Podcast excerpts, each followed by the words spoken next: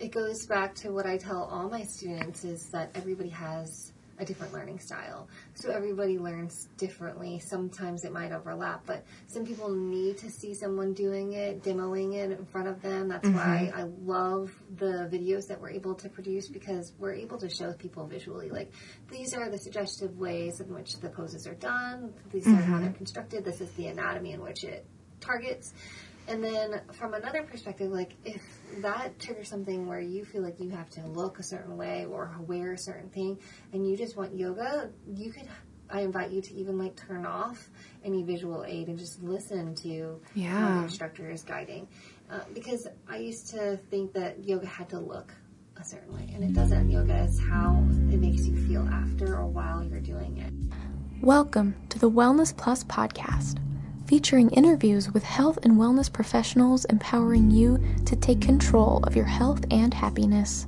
Feel better, look better, and live better today by subscribing right now for new episodes every week. The Wellness Plus podcast is brought to you by wellnessplus.tv and made possible by the generous donations of Psyche Truth Patreon supporters. Now, here's your host, certified holistic health coach, Karina Rachel.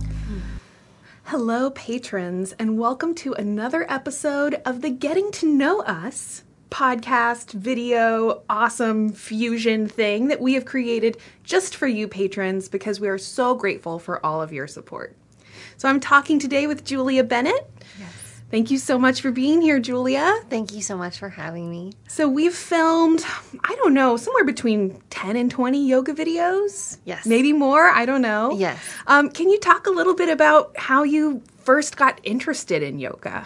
Sure. So, I think that with yoga, it's one of those things that it's out there and people hear about it and they need to have like this personal connection to it. Mm. And for me, it didn't happen until I was injured from playing soccer in college that oh. forced me to slow down and do the very counterintuitive thing for me, which is to take deep breaths and to be with myself and to not be overstimulated. So it was a long time coming, I think. I was 24 at the time and oh no, I was 21 at the time. And then when I was practicing, I fell in love with it because something shifted mentally for me that mm. I don't mm. think I mean, when I played sports, it was it would sometimes happen, but with yoga, it was like every time I came to my mat, uh, it was like this ritualistic thing of emptying my mind and mm. this self critique and this place of expectation. So, all in all, after college, I really got into it. Mm-hmm. And now here I am.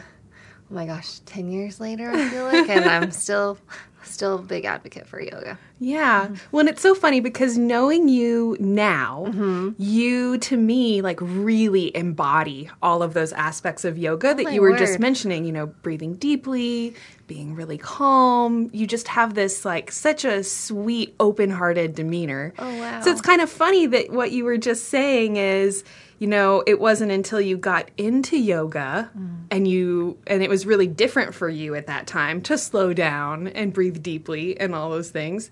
So it's just really funny for me to think about, you know, what you were like before you started doing yoga and that you do have this like athletic, probably kind of competitive mm-hmm. side from having played sports for so long.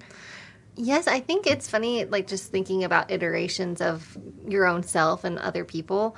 I was very competitive. I had an older brother, eight years older than myself. I still do. Sorry. I still have an older brother who, when I was growing up, he was in sports, and I always wanted to prove to my parents and to him and to my friends and everyone around me that I could keep up. Mm-hmm. And I think there's always been this softness of trying to be gentle and kind to the world and to others and to myself that mm.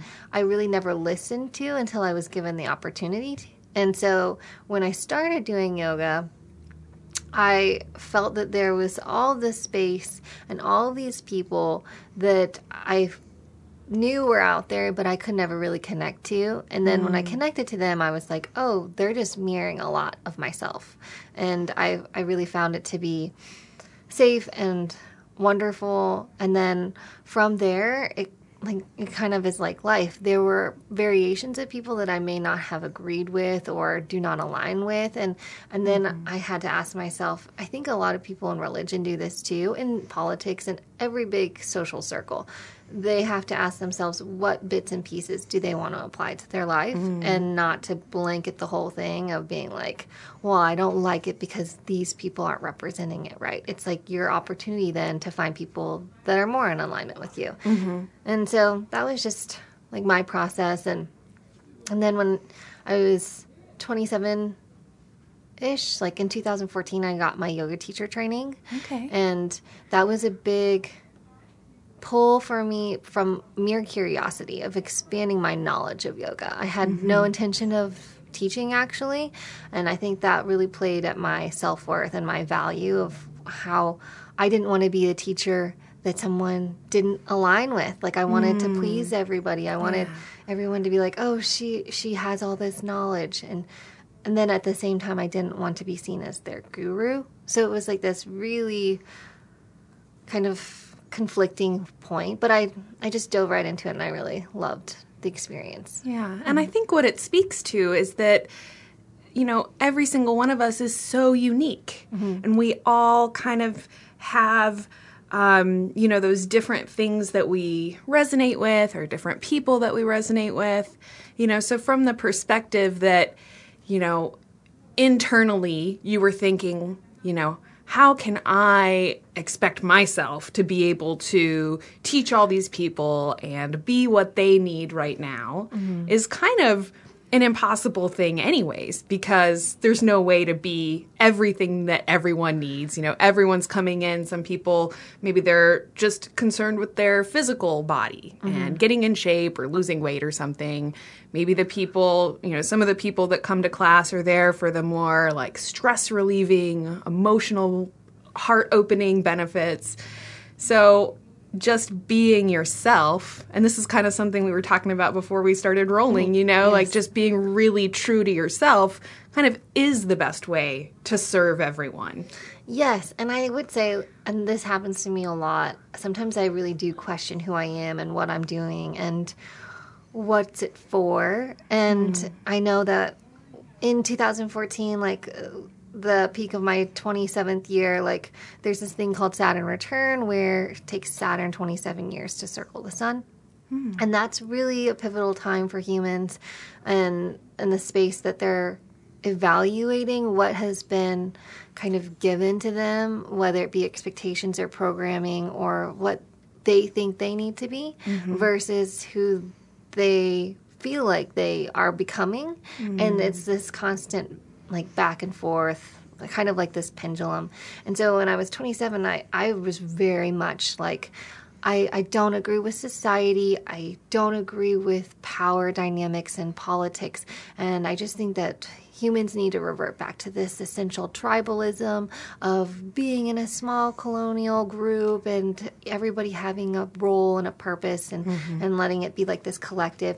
And then I like having been raised in the Midwest with these expectations of having a good education, getting married, having kids, mm-hmm. and then asking myself, is that really what I want at 27? Mm. Then I started doing yoga and feeling that there were other outlets of mastering the mind and really not feeling like you have all this time in the world to do whatever. It's like really finding the intentionality to it. Mm. Then I like somehow came back to the middle balance ground of it. So like that's what I think yoga is. Yoga is it doesn't matter how you come to the mat or how you get introduced to it or what your reasons are, but hopefully you derive kind of the main missions that everyone derives from it, which is it's your life. You can dictate what you want to do, but hopefully you find the bottom of your bottom of your bottom of being like, this is the worst I've ever been in, so that you at least know what it is, mm, and then yeah. the most euphoric space that you can navigate in between.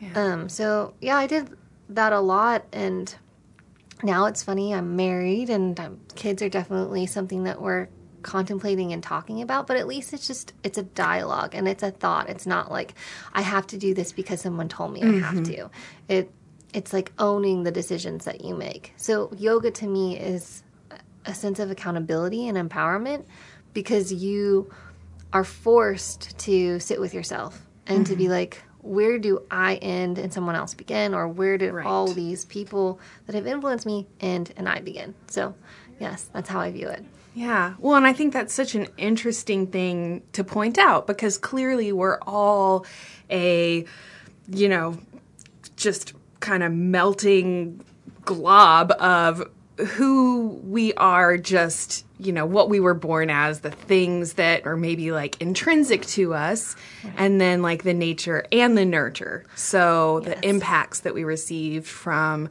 our family from our culture the social pressures and expectations um, and i think for everyone we're all kind of in that like navigating mode or whatever of trying to figure out okay well what's me and what's everyone else's expectations? Right. and then asking a question like what does it take to truly be happy? Mm-hmm. You know what does it take to truly feel contented and fulfilled?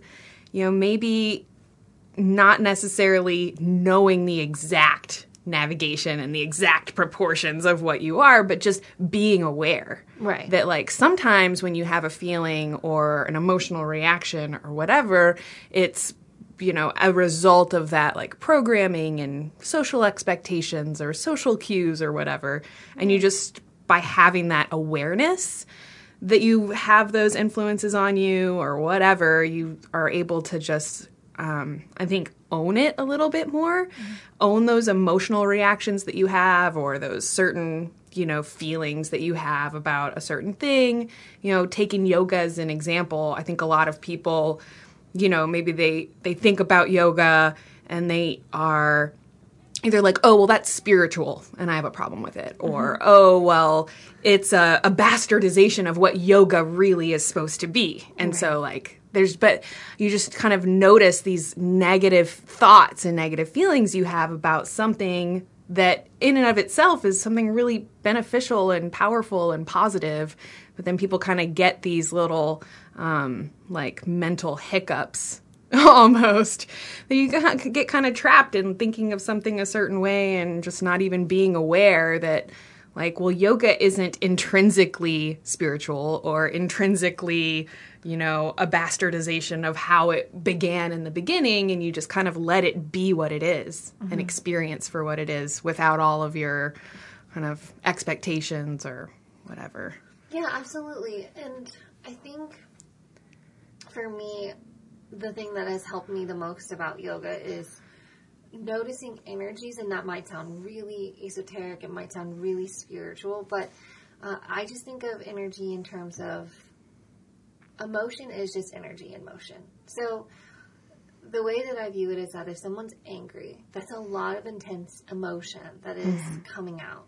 And I try to like pull away the layers of like what is creating that anger. Mm-hmm. And I know that if I'm angry back, it creates literally this like wall, this like energetic wall because when two people are angry, they can't really hear what the other person is saying. It's like they they just want to be heard and they they want to feel um, understood. And I'm not trying to make generalizations about it, but I realize that there's a lot of pain behind anger. Like anger is this manifestation of a lot of repressed things. And so when I before yoga, I used to think that like anger had to be fought with anger. Like I mean, I think that's how wars are derived. I think that's like how a lot of misunderstanding happens. yeah And I just know that when I see anger, it makes me angry. But like I had to do the counterintuitive thing of being like that person and that energy doesn't need to be met with that anger. That person hmm. actually just needs a platform to be heard. So I like sit back and let them have their like their expression.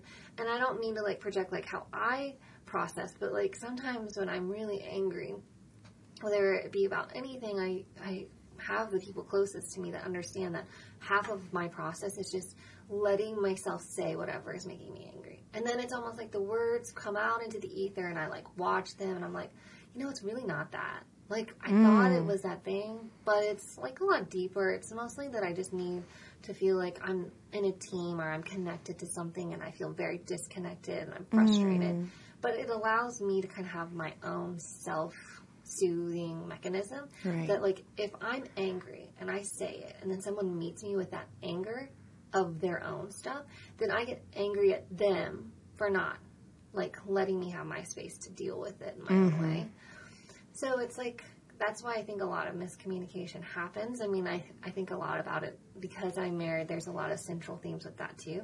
But then that's also very much in yoga. So like really observing the students and why they come and letting them have their space to deal with things the way that they know how mm-hmm. and not condemning them for it. Yeah. Because like we're human, we're all human and we have that past regression of programming of like maybe we're used to feeling guilt first and then we feel sadness and then we let that go and like while someone's in their guilt or their sadness phase i shouldn't be like oh well you shouldn't feel that. You should feel happy. Yoga is here to make you happy. Let's all be happy. Like forget about that. Like no it's about like meeting people where they are. Yeah. um, and i think that yoga can oftentimes be misinterpreted it as like having to have the the most zenness or like the best body prototype. Or um like the like yoga instructors have to be so well put together. And like half the time I'm not. And like I used to beat myself up about it and be like oh my god I'm a yoga instructor and I'm angry. I'm angry about something. Like I can't be angry. Like people will see me and they'll be like she's not a good yoga instructor. And then I learn like I have to deal with it my own way. And when I come to class, I'm merely holding space for people. And so if they see me outside of my my class and I'm not well put together, like they might have an expectation, but I can't control that expectation. Mm-hmm. So I just have to know when I'm in class, I'm offering a service. When I'm outside of my classroom, I want to uphold that. Like I still want to have that same mentality, but I'm not always going to. So I just Right. like I think it's leveling with yourself too. Mm-hmm. That you have to give you have to take that same compassion you have towards other people and apply it to yourself. Oh, I think that is a huge theme across, you know, we could talk about, yeah, people wanting to learn something new, like yoga, or trying to lose weight or get healthy. This idea of self compassion just comes up over and over and over again. And unfortunately, be it nature or nurture, I don't really know. You know, there's a huge lack of self compassion, I think. I mean, at least among, you know, myself, the people that I know, my friends, you know, there tends to always be like that inner critic voice is the strongest voice. And then everything ends up being about like, how do I, you know, gain control over that critical voice? You know, how do I stop being so hard on myself? Um, so I think it's really interesting that, you know, this idea of, of yoga and, you know, just I think like emotional awareness that comes from that practice that really lets you notice that negative self talk or those like self critical feelings. You know, like you said, as well as the critical feelings we have about other people, you know, just like helps us bring our awareness to that. And um, I think so much of it just comes down to not letting those like um, really strong emotional reactions get the best of us, whether that's anger at someone else or anger at ourselves or disappointment at ourselves or whatever. Um, and that could probably be like a whole topic of a podcast is just absolutely. like how you deal with those painful emotions because it's a part of our everyone's lives. And you know, like you were saying, even for a yoga teacher, it's maybe kind of expected to always be really zen and they're just like living in an eternal namaste and they never get stressed out and they never get upset about anything. I mean, that's just not realistic. Yeah, and I think it's also perpetuating this like keeping up with the Joneses in its own yoga way. Uh, like I think of like a vessel of like um like because I think of like Zen masters and and you know sometimes I view them as just this white column of just energy flows right through them. Like they don't hold on or latch on to anything because that's one of the pillars of yoga. It's like not having attachment.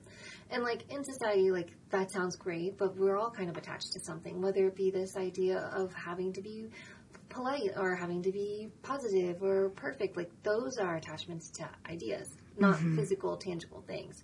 So when I think of this yoga master and that there's this level of passivity, it triggers something inside of me too. Like I don't want to live my life in a very passive way because I think there's strength and intention. Mm-hmm. So I sometimes like give myself the benefit of the doubt that every person that exists on this earth is human. And so whether the yoga master decides to live their life of intention of mindfulness or of being present in the moment, I think that means that energy can't just pass through them because they have to mm. harness it in a way to be present. Right. Does that make sense? Like, mm, I I do believe that they are just redirecting energy, and so I mm-hmm. just try to think of myself um, that it creates this really vicious, ugly cycle of being mad when I'm mad or being sad when I'm sad. So instead of like feeling like I'm just passive and I don't care about anything, I think, okay, I'm upset now about something, obviously, because I'm I'm not feeling uh, fulfilled or I'm not feeling like I can breathe easily. Then I allow myself to feel that way. Right. Instead of like, okay, no, I gotta like, I gotta, I have to do it. I have to pull it all together. Like I just allow myself to be like, okay, I'm, I'm not feeling the best, and um, that gives me kind of this like check in of a compass of being like, okay, well, I can navigate towards that, but I don't have to do that right now because if I had the sense of urgency to have to do it right now, then that would mean that I'd have to get out of the present moment and shift towards something and mm-hmm. ignore what I was feeling in the moment. Yeah. So I, I really do that. And then I'm also like really into this show, The Good Place, and it features Kristen Bell, and it's about um, just kind of like the afterlife, and it paints this really wonderful visual, and it's like the, the good place is the afterlife. And she says something about anytime that I listen to that like consciousness of like I should or shouldn't, I just try to do the thing that wouldn't make the loudest noise. So, like it, the consciousness, I think all of us have a level of consciousness of knowing what's right and wrong. And she like talks about how I try to do good because when I do good, that inner critic of like feeling regret mm-hmm. isn't as loud.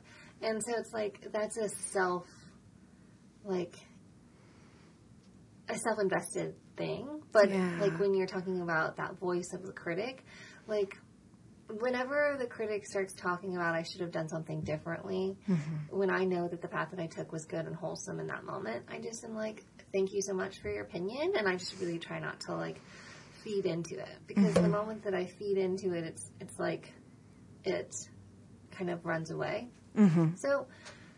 I, I think about voices a lot too in the head, and like, how do I silence the one that is regretful, and then how do I silence silence the one that is critical, but I still let them have their time, or else it could get really Yeah. loud. The podcast you are listening to was brought to you by WellnessPlus.tv, a subscription service empowering you with everything you need to take control of your health and happiness. Sign up for your free trial today to watch the video version of this episode and all our podcast episodes. Plus, you'll gain access to our extensive library, including hundreds of follow along yoga and fitness courses, massage therapy tutorials, weight loss information, guided meditations, educational health videos, and so much more. Feel better, look better, and live better today by visiting wellnessplus.tv. Well, and I think it kind of brings up a, you know, kind of critical issue, which is, I guess you could call it avoidance or coping mechanisms, you know. So for most people, or hopefully not most people, but, you know, like we all have these, you know, wide range of emotions. And I think that some people, when those like painful or scary emotions come up, it's like an attitude of avoidance. I'm going to just ignore it and mm-hmm. pretend like it doesn't exist. Mm-hmm. Or an attitude of I'm going to use this coping mechanism like alcohol or drugs or shopping mm-hmm. or whatever. You know, you can kind of like, there's a lot of different ways that I think people just you know, work to like dig a giant hole and shove all the emotions inside rather than, you know, like giving a place for those emotions to exist. And like you were kind of saying, like you acknowledge that it's there, you acknowledge that emotion, and then you forgive yourself for feeling it in the first place. Um, but rather than having this, like, I really kind of think a lot about like the digging a giant hole and putting emotions inside thing, because I see a lot of my friends, you know, we'll kind of do stuff like that, and they'll you know, because painful things happen and traumatic things happen to us, and that's just kind of a part of our of our lives and amazing things happen too. But i think that having a way of you know i guess you could call like a healthy coping me- mechanism for dealing with those really human emotions and that pain and that grief that is inevitable at some point in our lives. Um, and I kind of feel like that's what yoga lets us do. It lets us sit in a place where we can be really present with all the emotions that we're feeling, but then in a really um, you know, like a powerful way. Like, at least for me, I feel like I have more control and more power to be able to say, like, I'm not going to let this feeling of anger, like, wrap me up and, like, take over my day. Or if there's a, something that somebody's done or said and certainly on YouTube like there's definitely enough like mean comments that have been said over the years and I just try to like feel the emotion that I feel from that person's comment but then know that you know kind of what you alluded to earlier like that anger or criticalness coming from that perfect stranger on YouTube like that's coming from a place of their own pain mm-hmm. you know that like they would say something mean to a perfect stranger on the internet you know to try and like harm them or make them stop what they're doing um so you know just being able to be really present with the emotions not ignore them, but then also not let them like carry you away like a big wave and then like your whole day is just being stuck in this like I'm, you know, whatever, whatever mean thing that they said about about me. Um and I think, you know, we always hear that thing uh, sticks and stones can break my bones but words can never hurt me but words really can hurt us you know and i think that being in a place where you can um, I don't know, just observe those different things and observe those emotions and not judge those emotions or feel like, oh, now I'm a bad person for feeling hurt or I'm a bad person for feeling, you know, anger. You just kind of like accept that emotion for what it is and then find a way to like, hey, how can I like move my energy somewhere else and focus on something that makes me happy or you know thinking about something that you're grateful for i think is a great like little trick for myself mm-hmm. to like get out of that um, kind of like mudslide of hurtful emotions and try to you know rather than just being like oh i'm not going to just force myself to be happy or i'm going to just pretend to be happy i'm going to try to think about something that brings happiness to me and like flood out the bad emotions with the good ones yeah so i 100% agree and I think that it is really hard. And I think that's why I I view I view um, space I think very differently than most people, and I'm, that in itself is a generalization. But I I view that energy has to come through the body and it has to be outlet in a physical form. So that's why I really advocate and love yoga. Yoga does not mean you have to come to a yoga studio on a yoga mat. Yoga can be you going for a walk and doing that practice that you just did of being like, okay, what that person did that made me feel this way says more about that person and those words do hurt me and they hurt me because there's something about what they said that really triggers something inside myself. Mm-hmm. And being able to kind of walk and multitask and do that thing.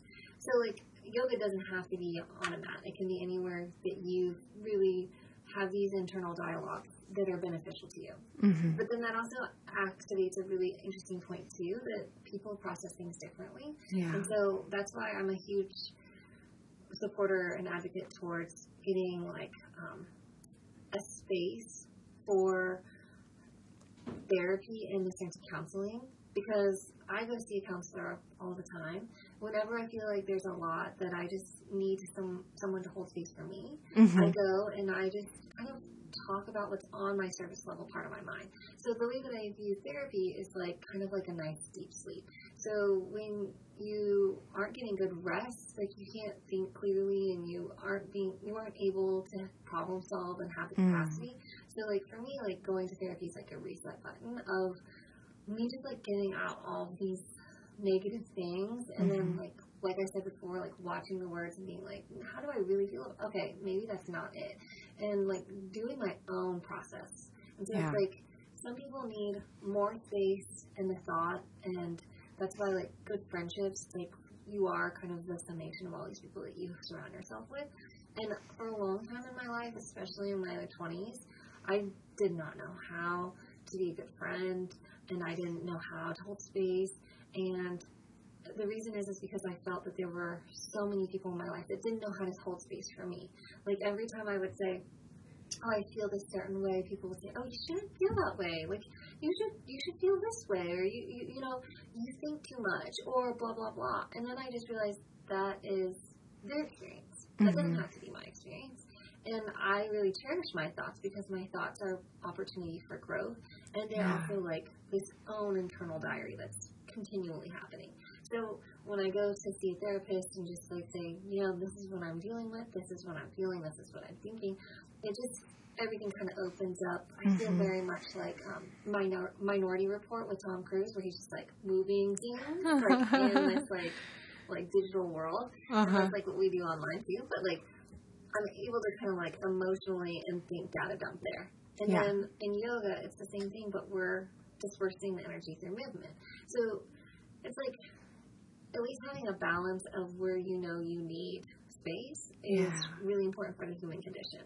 So it's like I used to think that my husband had to be the place that all of that had to be like offloaded to. Like he had to be my therapist, he had to be my best friend, he had to be the person that would want to come to yoga with me. And now I'm just like, no, he has his his life. He can be who he is. Um, I used to think my friends had to be those things, and don't place those expectations unless they open those up to you, right? Like Right. if a friend is like, Karina, how have you been? Like, tell me. And, and then you're like, oh man, I can really feel comfortable safe to do this. Then that's great. But don't feel forced like you have to, you know? Yeah. Um, I just like to tell people that they have the power to like find these spaces for them that can live, help them live their best life. Because it can feel really isolating in either space if you're like, oh, I'm going to yoga every day and I feel good, but then afterwards I'm just like, I there's still like this residual thing that I need to get off my chest. And I don't know what it is. Well, then by golly, like like you know, do the health like pair everything together that you know work well. Like maybe that is to go and do like a talk therapy. Maybe it is to like do something creative with your hands. Maybe it is like eating healthier and mm, like supplementing some vitamins that you might be deficient of. Like there's all these things that if you have access to that you can kind of like feel the infantry of force for yourself. Mm-hmm. And I, that's why I think that like it's not just one thing, you know. Right. And I, I like love all the things that you were talking about too because I feel it. I feel it a lot. Like Mm-hmm. there's a lot of things that I have to manage, but I know it's in like my best interest. And all those things I don't feel regret doing. Right. So then I'll do them. Right. Yeah. I think that there's definitely, um, you know, a lot to be said about getting our emotions out of us, you know, and letting, I mean, it goes back to like the digging a giant hole in the mud and putting everything in there versus being like, okay, I'm going to lay out these emotions and talk about them and give my awareness to them. And you're so right. Once you kind of bring your awareness to something or a way that you're feeling or a grudge you've been holding or whatever it is, just by like sh- shining some light on it, you know, the light of your awareness, just shine a little light on it and you can either see you know how you could change that emotion or how like oh maybe my own assumption about what that person might have meant by making that comment now i've like created all of this World. yeah, all of this like feeling about like assuming that they were implying this about me or whatever. And you just kind of realize like, okay, wait a second. I just made all that up in my head. Mm-hmm. And even if they did say something that was mean or hurtful, you still just by like bringing some light to it and some light to the emotional response that you got from it gives you so much power to be able to either you know, like they say in yoga all the time, like let go of the things that aren't serving you. You notice those emotions or those feelings or those little internal habits that you have and you start like, okay, well, I'm going to make a mental intention and decision to like not let that stuff bother me anymore or forgive myself for being really hurt by the way that this person treated me, but then also make a decision to like step out of that place and just live my life and not let all of that pain dictate like every thought that I have about myself and everything that I do. Yeah, I, I think that you you illustrated and put that like very clear, and I I agree so much. And then there's to me like as you were demonstrating that, I almost feel like you can like place your emotions down as like trading cards, you know? Yeah. And then like when you see one, like for me, I mean to get more specific of like me and my background, I was watching this uh, really interesting video about like when people share their stories, it's a, a very vulnerable space because the worst critic is yourself, and then b once you start doing that, people can say, "Oh my gosh, that's like a little bit of my story," and Mhm. there there's like that connection, and also it's it's just a very neat thing to witness. Like, Mhm. like you can't even really put it into words, but like for me, I think I've dealt with a lot of abandonment and commitment issues because I'm not saying are using it as an excuse, but my storyline is that I was adopted when I was 18 months, and I was raised by a very, very nurturing, loving, caring, very um, wanted to support me in every way possible family. Mm-hmm. So I, I like really love that. But with that support came, I almost felt like strings of expectation. Um, like we were going back in like the college and having kids and, and all that stuff. And so for me, that card of like commitment and abandonment tends to be laying like face down a lot. And I'm like, I'm not really thinking so much about it, but sometimes Right. it'll flip over and I will feel very much like in this general place where I'll blanket that the world is bad and people's intents are bad and, and like and I hmm. will have lost all hope for humanity. You know? Yeah. And and I will see that and what used to cause me so much pain and angst was thinking that I could not fix that or that I had to have excuses or that like I had to find a victim and a valor or a, a victim and a villain in every situation. Mm. And now I've like learned like, okay, it's okay. Like it's almost reconciling your like infantile self to be like, it's okay to feel that way. And I'm I'm sure like everybody feels at some time in their life lost or they don't have the answers and a little bit discouraged by that. Mm-hmm. And so I like allow that car to be what it is. And so when it rears its ugly face, as I like to refer it, I like try not to think of it as ugly, and I'm just like, that's what I'm going through right now. Mm-hmm. And what helps and alleviates that is like the talking about it.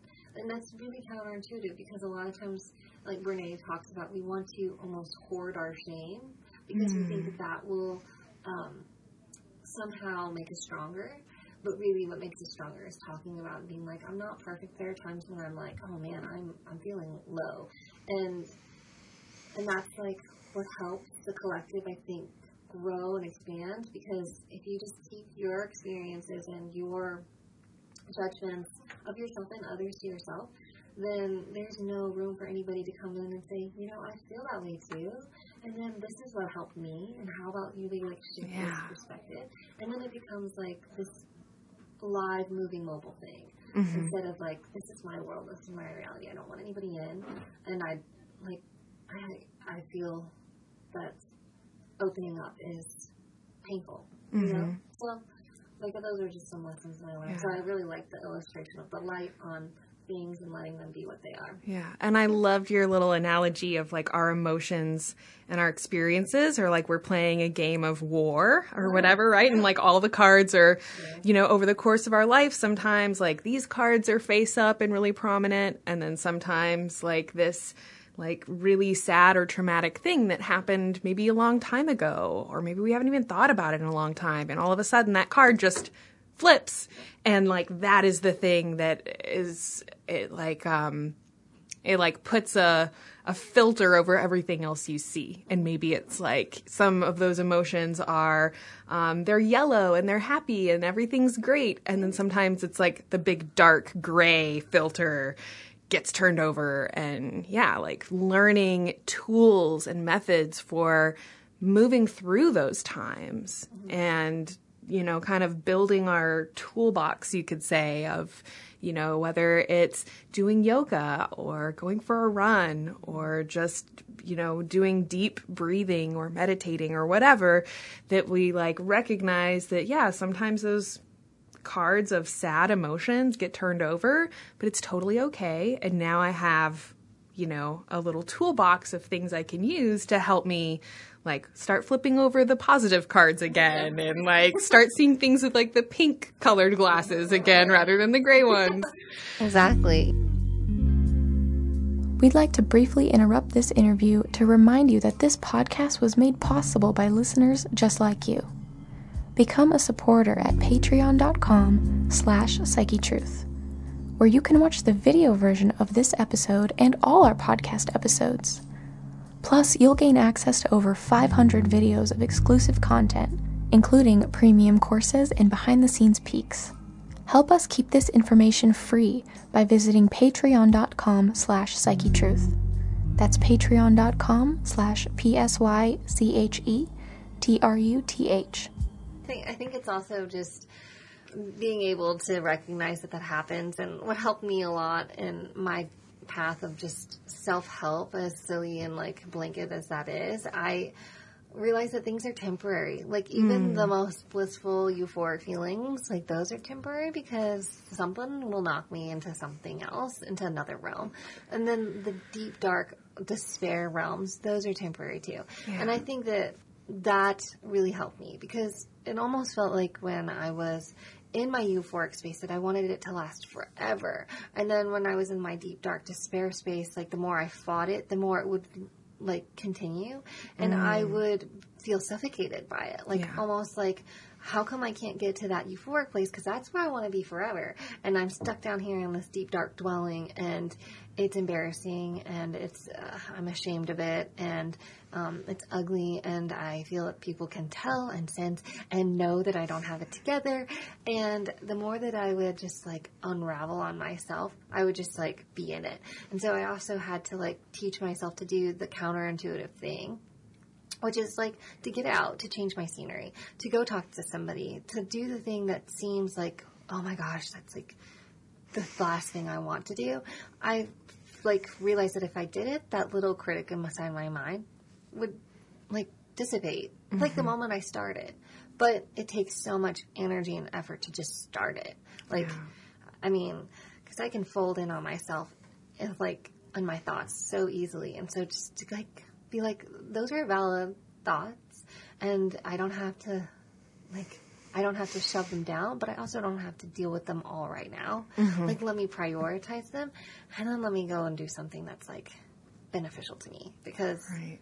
Then I will come back with the level head and be like, those things that were really bothering me, they're not so big. They're not so big and ugly and hairy and scary, and they're just there. Mm-hmm. So, yeah, I mean, like, I what I love about this conversation, it's like we like went continents into like all these directions, and it just all comes back to like yoga doesn't have to be your thing or my thing or anyone's thing, but it just at least I want the missions of the of the ideas of why they exist to to like kind of ruminate with people, which is like giving yourself space of whatever it is that you need to process. And if you like to process however you like to, then that's great. But just I want people to just have space for themselves. Right. Yeah. And definitely one of our, um, you know, kind of guiding principles with Psyche Truth and Wellness Plus is like help people see that there's this huge fountain of beauty and positivity and like wonderful things we can do to help ourselves feel better. Mm-hmm. So maybe it's yoga, maybe it's working out or meditation or getting healthy. Um, but I just try to always, you know, remember that, yeah, everyone's different, you know, and for some people it could be, you know, um, martial arts, swimming, diving. I mean, there's just this really endless um, list of things that could like potentially be your thing that helps you feel better. But just to remind people that hey, there's there are things out there that can help you feel better, and empowering them to to to be able to look and see that um, potential for feeling better or potential for living a better life and feeling really content and then maybe helping to like guide them to find that thing or whatever. Yeah and it, and it was exactly like the thing that you said earlier of just like no matter what anybody does that's new it's like um, there's this book that talks about like um, art and fear and it talks about how when artists begin stuff you know maybe they're replicating something that has already been done. They're like using a prototype or a template of somebody else.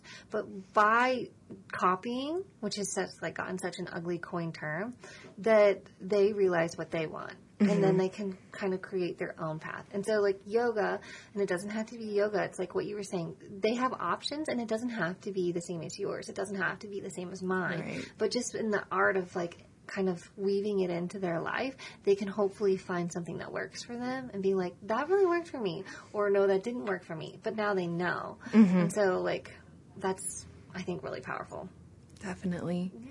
Well, Julia, I'm just oh so gosh. appreciative of you coming in today and sharing this time with us. Yes. Um, and I'm really excited to do some uh, some podcasts. We can talk about so many different things. All of this emotional dealing with emotions stuff was like very poignant for me right now. Oh, so, um, so yeah, I just want to thank you so much for being here yes, and so excited to continue our conversation. Yes, thank you so much, Karina. And I want to thank all of you patrons for supporting us, literally making it possible for us to keep doing what we love. We are eternally grateful, and I really hope that you will join us in the rest of our videos. Thank you so much and have a great day. The Wellness Plus Podcast. Copyright 2018. Target Public Media, LLC. All rights reserved.